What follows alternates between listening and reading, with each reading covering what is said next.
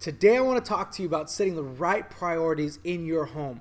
Now, if you're a father, a mother, a husband, or a wife, this will especially help you, but you may not be there yet. You may be single, still living with your family, no kids yet. That's okay because these are still some priorities that we can set in our life today that will get us prepared for the future. Now, if you're already in those moments of your, your parenting, you have children, you have a you have a spouse, then this will be very helpful for you to develop the right priorities in your home. It's important that we develop the right foundation and the right covering, and we do that by setting the right priorities. In Psalm chapter 127, verse 1, it says, Unless the Lord builds the house, they labor in vain who build it. Unless the Lord guards the city, the watchman stays awake in vain. So, first, when it comes to your home, when it comes to your life, there are two very important things. You have to have a foundation and a covering. The foundation and the covering is God.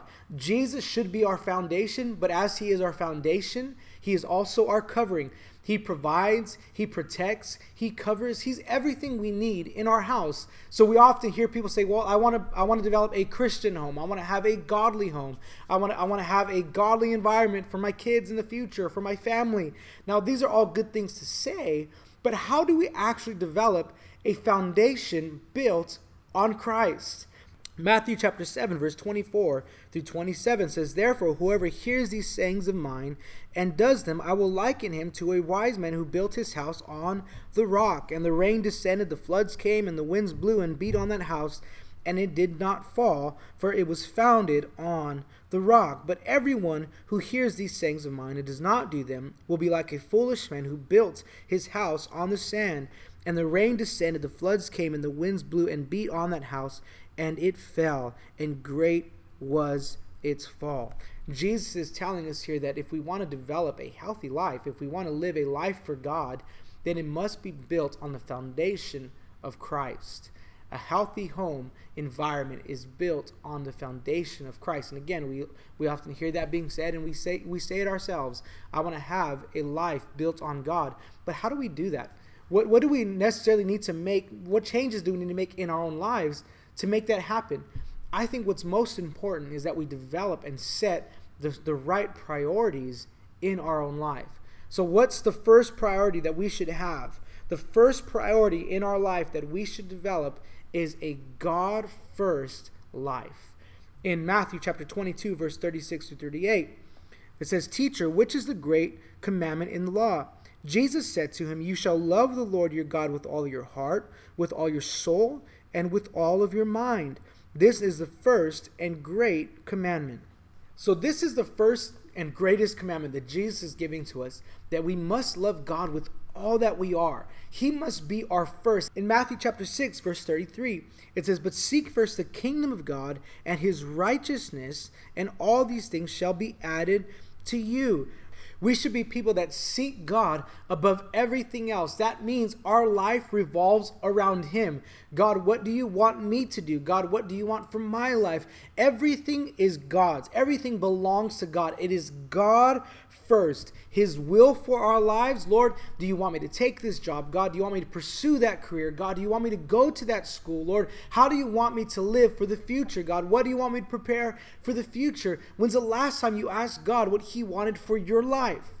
Sometimes we pursue things and expect God to bless them even though it may not be in his will. We take a job that we know is not is not good for us, but it's good money, and so we say, "Lord, I know this isn't good, but God, would you bless it?" We do things a part of his will, away from his will, and expect blessing on that. But we are to be people that seek his will first not our own comforts, not our own will, not our own pursuits, but Lord, what do you want for me. God, what kind of life do you want me to live? His will, his standards. God, am I am I doing right? Lord, am I living right? Lord, this these things might be right to the world, but God, what do you say about them? And developing this life of living for God, actually living for God. Again, that's a Christian cliche that we say, "Oh, we're all living for God. We're we're pursuing God. God's first." But is he really?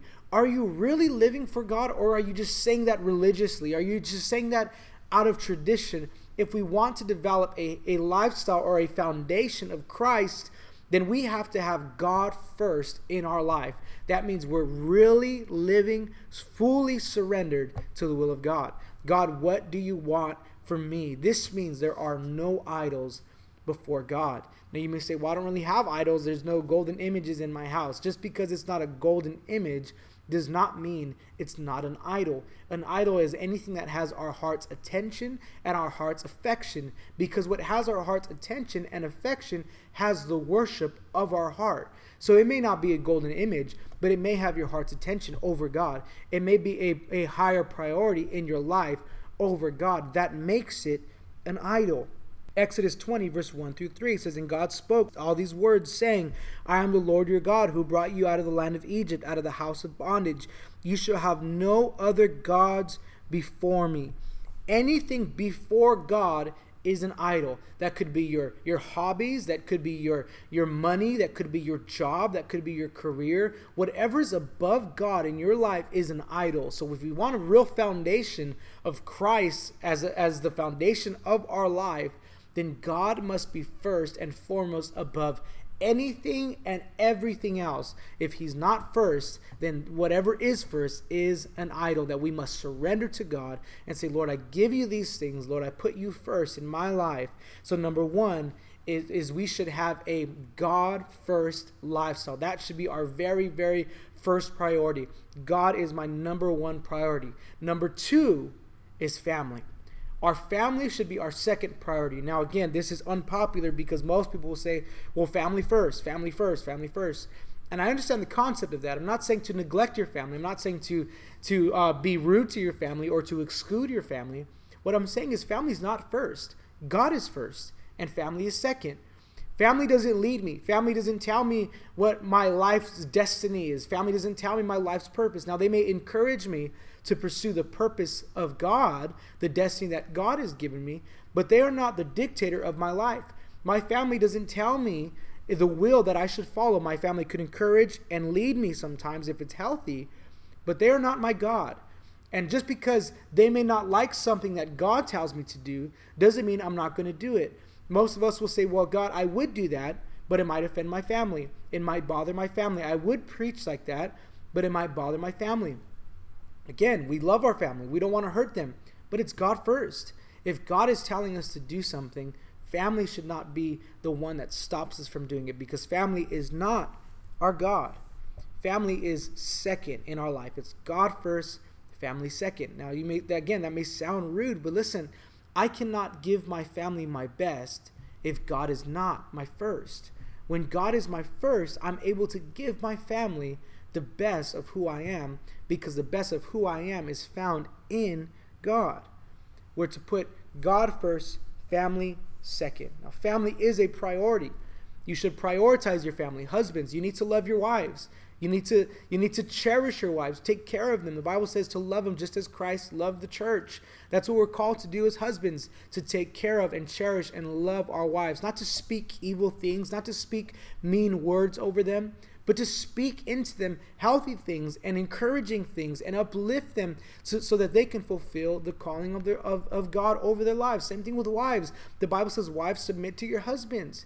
This is not a bad thing. This is a good thing. This is a good, healthy way to live. This is prioritizing family because you're being obedient to Scripture.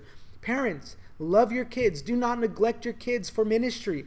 Do not neglect your kids for for uh, for preaching engagements and conferences. That's not healthy. Don't neglect your kids for money. Don't neglect your kids for a job. It's God first, family second. That means that family is a priority if we want to if we want to lead our family in the right way then god needs to be first in our home i've seen many of my friends leave god because of the environment of their home because they would be one way in church but then they would go home and neglect their kids neglect their family and that's not setting the right tone for your house. That's not building a healthy house. Who cares how you look in front of the church?